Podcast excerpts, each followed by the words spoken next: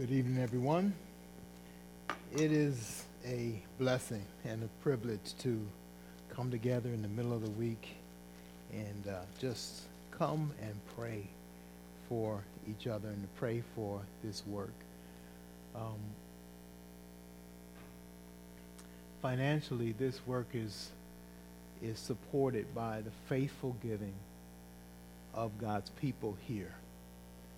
And spiritually, this work is supported by the faithful prayers of God's people. And I just want to thank you for, for your prayer. And, you know, we could have a, a prayer chain and probably pray over the phone in some way. We could probably play, pray electronically through email. We could even get together in Zoom and, and have prayer groups. And I'm sure you do a measure of that. I've done a measure of that as well. Um, but there's nothing like looking you in the eye and meeting with you face to face and praying with you and praying for you. And I can tell you as a pastor, there is there is no um, there is no comparison to, to, to the comfort that you get to know that God's people are praying for you, that God's people are praying for me personally, individually, God's people are praying for his work here. It shows that you're invested in this work and that you, uh, you take it to the highest level. That is, you take it right to God in prayer. And I appreciate um, your prayers and appreciate the time that we spend doing this. Um, in, we've been looking at Ecclesiastes and looking at um, some motivations for our prayer and we see um, several motivations coming from some of the main themes of Ecclesiastes.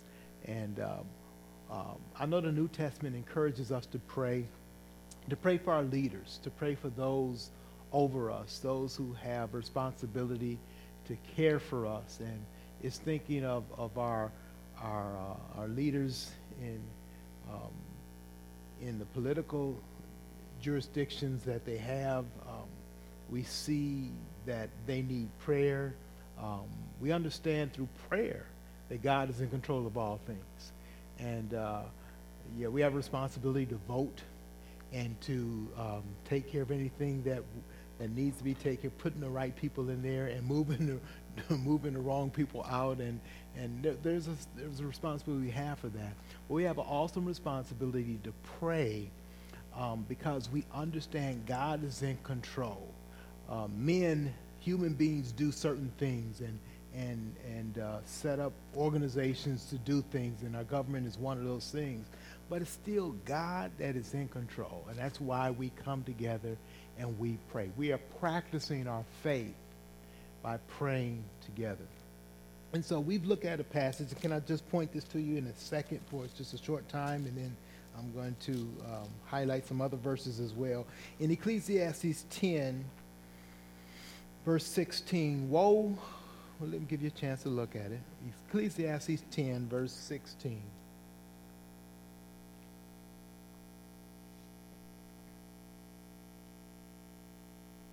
It says, Woe to you, O land, when your king is a child, and your princes feast in the morning. Happy are you, O land, when your king is the son of nobility, and your princes feast at the proper time for strength and not for drunkenness. Um, just a very, very, very loose interpretation. It's good to have good leaders.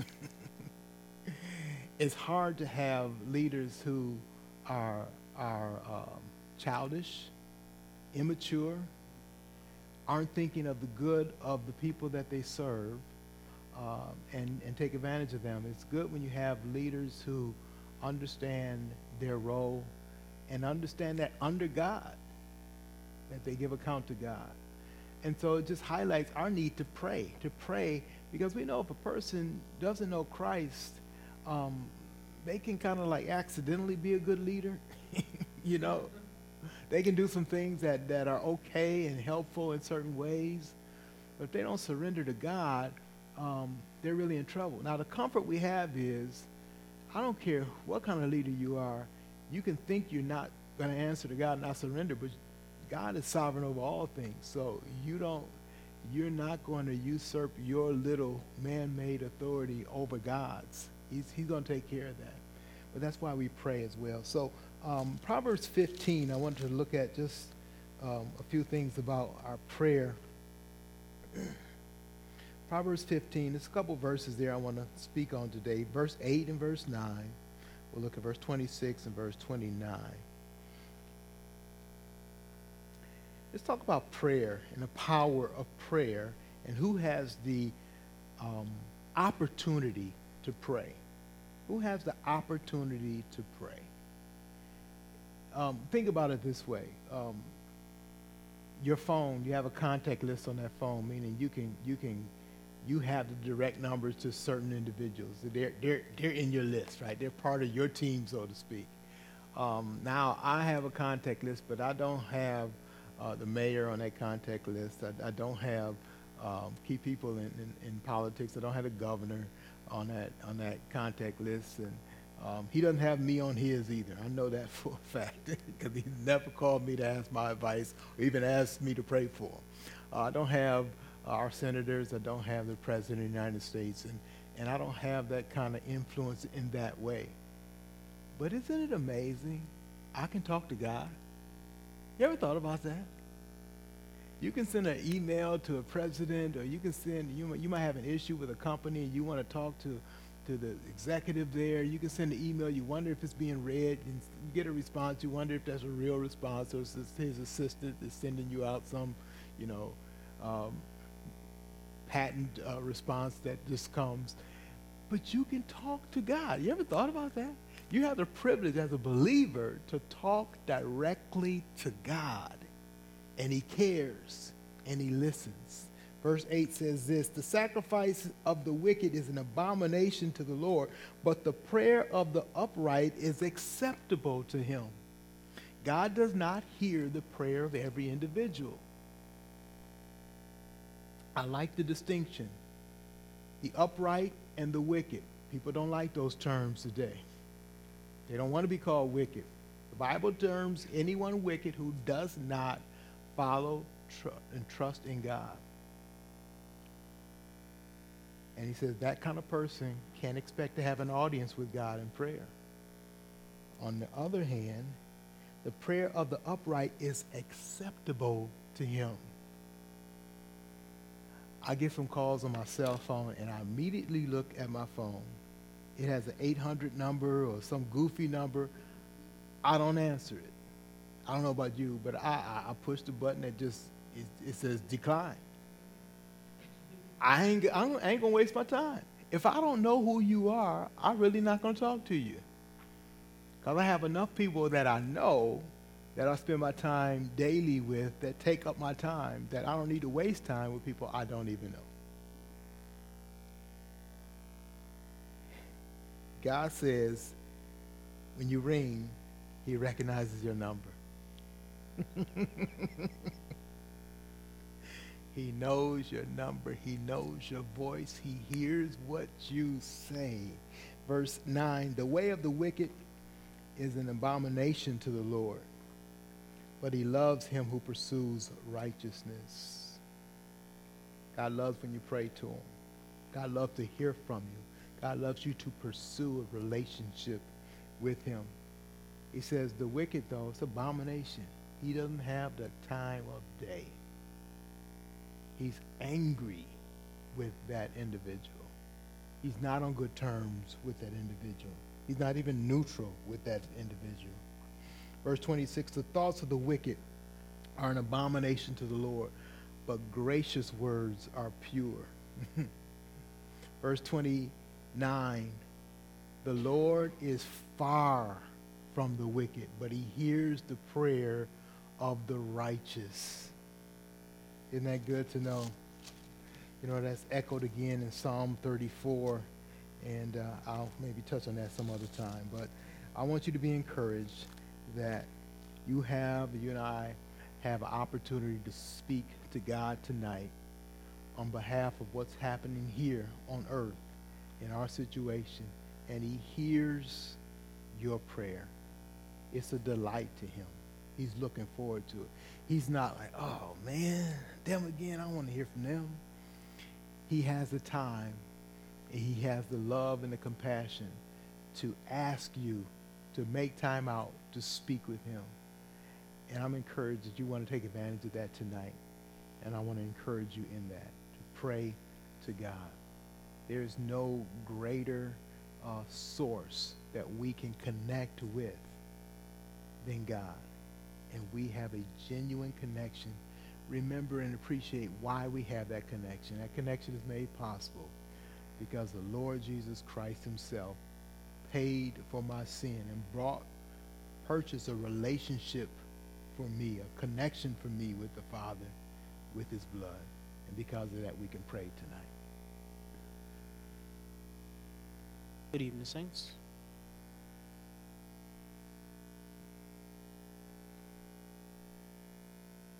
We're going to be meditating again in the Gospel of John in chapter 15.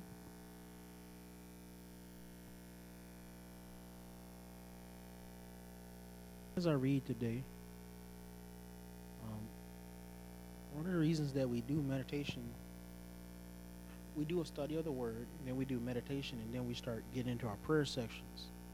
And meditation is like a blending of the Word and prayer.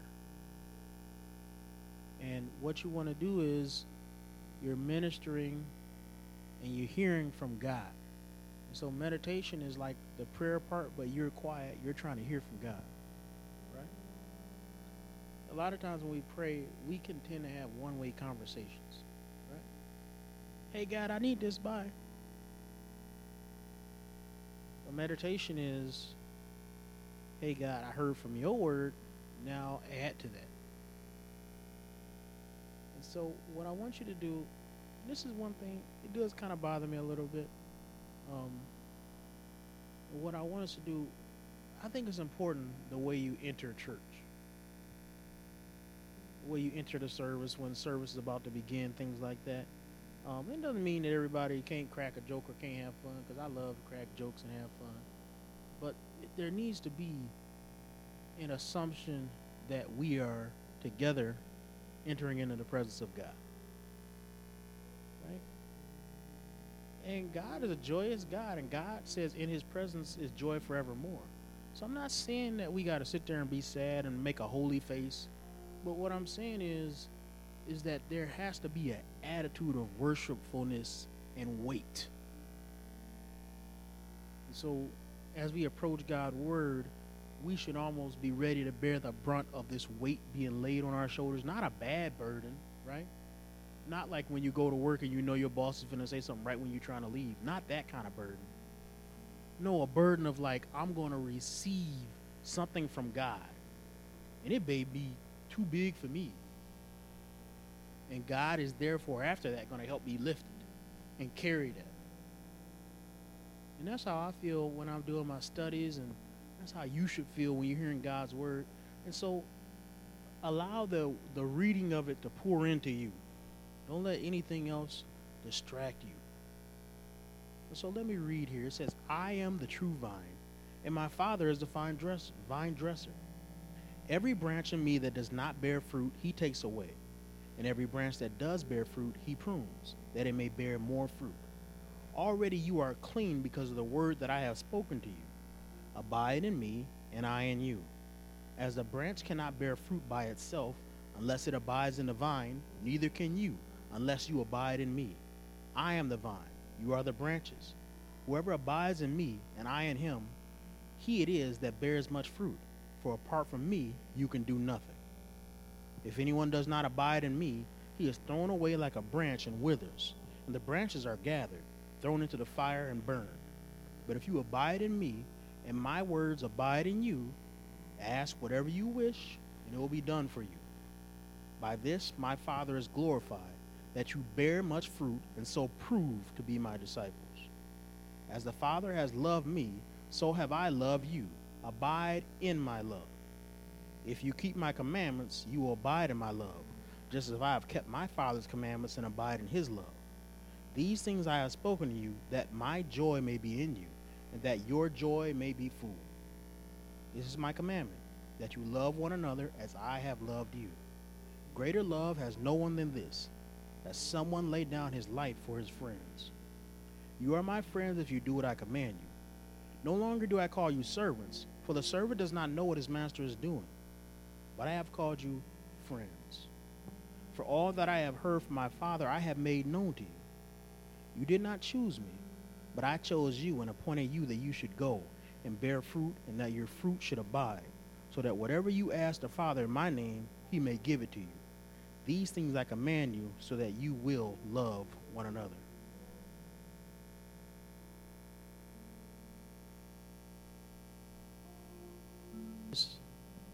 Is a beautiful section of Scripture. He says, I am the true vine, and the Father is the vine dresser. Now let's talk about that. A lot of times, when we approach God's work, we can approach it as if it's our work. One of the things and one of the themes that me and Heidi are trying to teach in Sunday school, well, we both are kind of teaching a similar Sunday school if you really are paying attention to what we're doing. And the idea is this until you are confident that you are teaching and reading and understanding the words of Jesus, there's no power in your words no matter how good they are. Your words might be sophisticated and witty and classy and smooth, but unless those words are what Jesus are saying, they don't have any power. Because the power comes from Jesus, not from us. But what do people do when they try to think about preaching? They think about cultivating their cultural, they're, they're cultivating a sense of charisma. They think about making their personality big. They think about making people enjoy the time. They think about making people laugh. They think about inspiring emotions. They think about connecting with an audience. And with all those thoughts that, hey, maybe they are important in some realm, but they are such secondary importance to the real importance of teaching, which is being connected to the vine.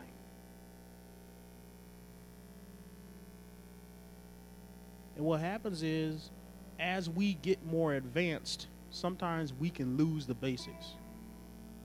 Now, you might say, well, you know, Brian, can't you get bored of the basics? Well, let me ask you this. Every year, baseball goes through spring training. Now, these are the best players in the world. Why do they go through spring training every year? And what do you think they work on? What do you think they work on? You think they work on stealing a home run, jumping over the fence and stealing a home run from being a home run? You think they work on blasting home runs not 400 feet but 405 feet?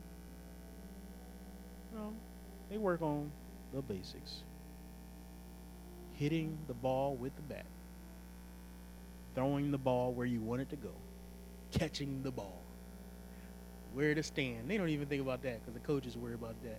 Basic stuff, right? And if you do the basic stuff over and over and over, it doesn't look basic anymore because repetition is the mother of skill.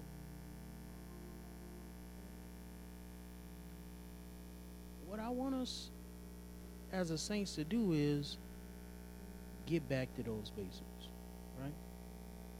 We can get distracted by our own gifts sometimes, right? You know, I know I do that. I'll be like, ooh, I'm gonna teach this sermon, and I'll be imagining the way that the sermon gonna be, and in my imagination, when I'm done, people just be crying.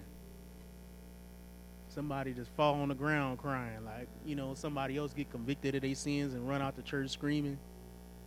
People crowd in and they watch it on Facebook and it went viral. And then they all come up and be like, man, what did he say? Wow, how did he say it? And then God be like, if that's what I wanted, it would have already happened. Wake up. Wake up. Divide my word the right way. Say my truth the right way. Be connected to the vine. What happens, he says, if you're not connected to the vine?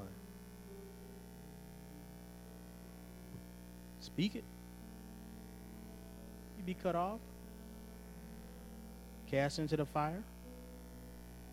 In other words, the result of not being connected to Jesus is a loss of power. Now, let's talk about this practically as we go into prayer. When we're tired, what is happening to us? What makes you more tired? Let's say you're running, you're on a treadmill, and you're on 9 minutes and 30 seconds, and you're trying to go 10 minutes. What makes you the most tired? Counting every second. What makes a day of work long? When you looking at the clock, every oh, it ain't even an hour done passed yet, man. My goodness, I'm only halfway done already. This guy been talking to me for an hour, it seemed like, and only five minutes passed. Here my boss come again. Oh my goodness, right? Phone call ringing again, and you look at the clock again. It's only 12:30. Taking the eye and looking at that. Now, you know what? Keep me running. Sometimes it's the goal of, man, I want to lose this much weight this week. You know, if I give up, I'm still going to be just as fat as I am. What can I do to reach my goal? How is this next step reaching my goal? Don't think about just taking one more step. Think about, I'm not even thinking about them steps. I'm thinking about my goal. Well, it's the same with the Christian work. If you think about waking up and coming to church, oh man, now I got to get the kids up, now I got to do this. You can make anything seem like it's torture. But if you focus on what God wants to do through it, it can become achievable. So abide in Him. And we could talk about the ramifications of how that leads to loving each other too, um, if you want to talk after service. But we'll turn it over to. Well, I don't know who we turn it over to. I don't see him. Abide with me.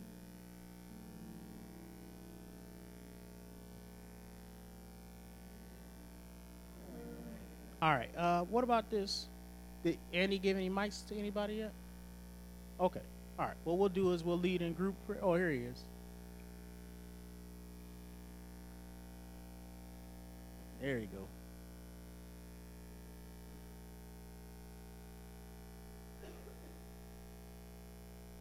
else had to get me out of the depths. How's everyone doing tonight?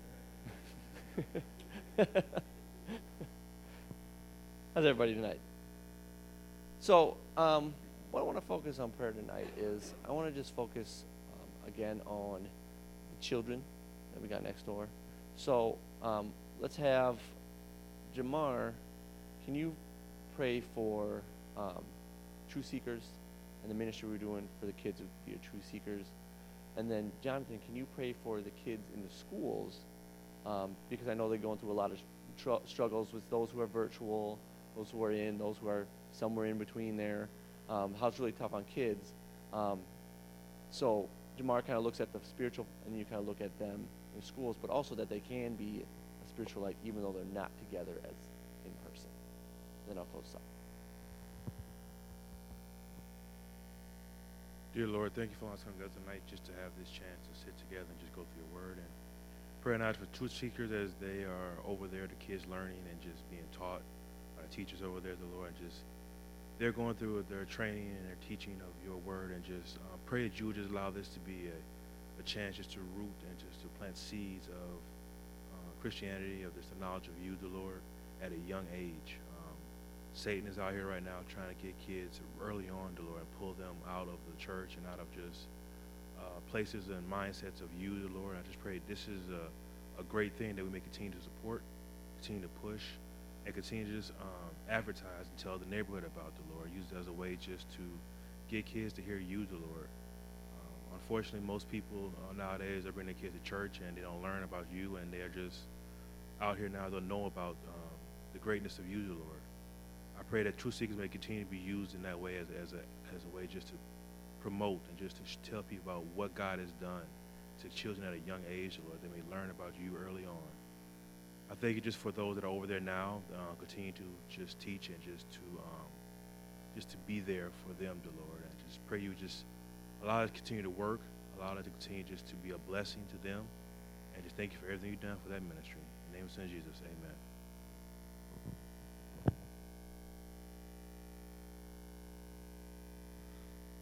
Dear Lord, just the challenges they're going through right now with this virus. And just guide them all to you. In Jesus' name, amen. Lord, we just continue in prayer. I just want to lift up the children, Lord, as they are the, the next to follow behind us. Um, I want to lift up all the parents, Lord, as we are the first line of um, spreading the gospel to our children, Lord, to um, model the gospel to them, or to continue to point them in the daily as we see them towards a relationship with you and this the power of a relationship with you and how a godly life should look, Lord. And I look next to the church, Lord, as we are models um, even if we don't have children, of what godly living should look like. And we're allowing them to be immersed with godly people in the body, Lord, and um, have a lot of people that are willing, even at this church, I can just look at, think of almost everybody here would not hesitate to help one of our children if they had a question scripturally or help point them in the right direction, how they should act. Lord, I ask that um, through our church we have true seekers, that you continue to just bless that ministry, continue to grow it, Lord um, continue to increase the numbers of children that come and um, can hear your gospel and be pointed towards that, Lord. And as an offshoot of that, that hopefully we can bring parents in, allow them to be able to be ministered while the kids are over there, Lord. Um, just continue to use that ministry and continue to um, help it have a powerful impact in our kids, Lord, and help that be a conduit which um, the children can minister to their classmates, Lord. Um, if they're in a Christian school or not a Christian school, we, Lord, we know that there will be those that um, are in the school that are not yours, Lord, and allow them to be little lights for you, Lord, and um, to just uh, continue to spread the gospel, continue to talk about true seekers, and continue to be a light to those children, Lord, that um, they can hear your word, Lord. And we ask that you just be with them as they go through the struggles of um, schools not being in person or being virtual, Lord. It sounds it's a struggle for the kids. It can be stressful for them, Lord. It, it can affect their grades, Lord, that it doesn't have a lasting negative impact on the children, Lord, but um, has a po- uh, one that can turn around to be a positive one, Lord, and um, that we can use this opportunity if they're not in school, that they can still try to reach their classmates and um, be that, that light and testimony for them. And in your name we pray.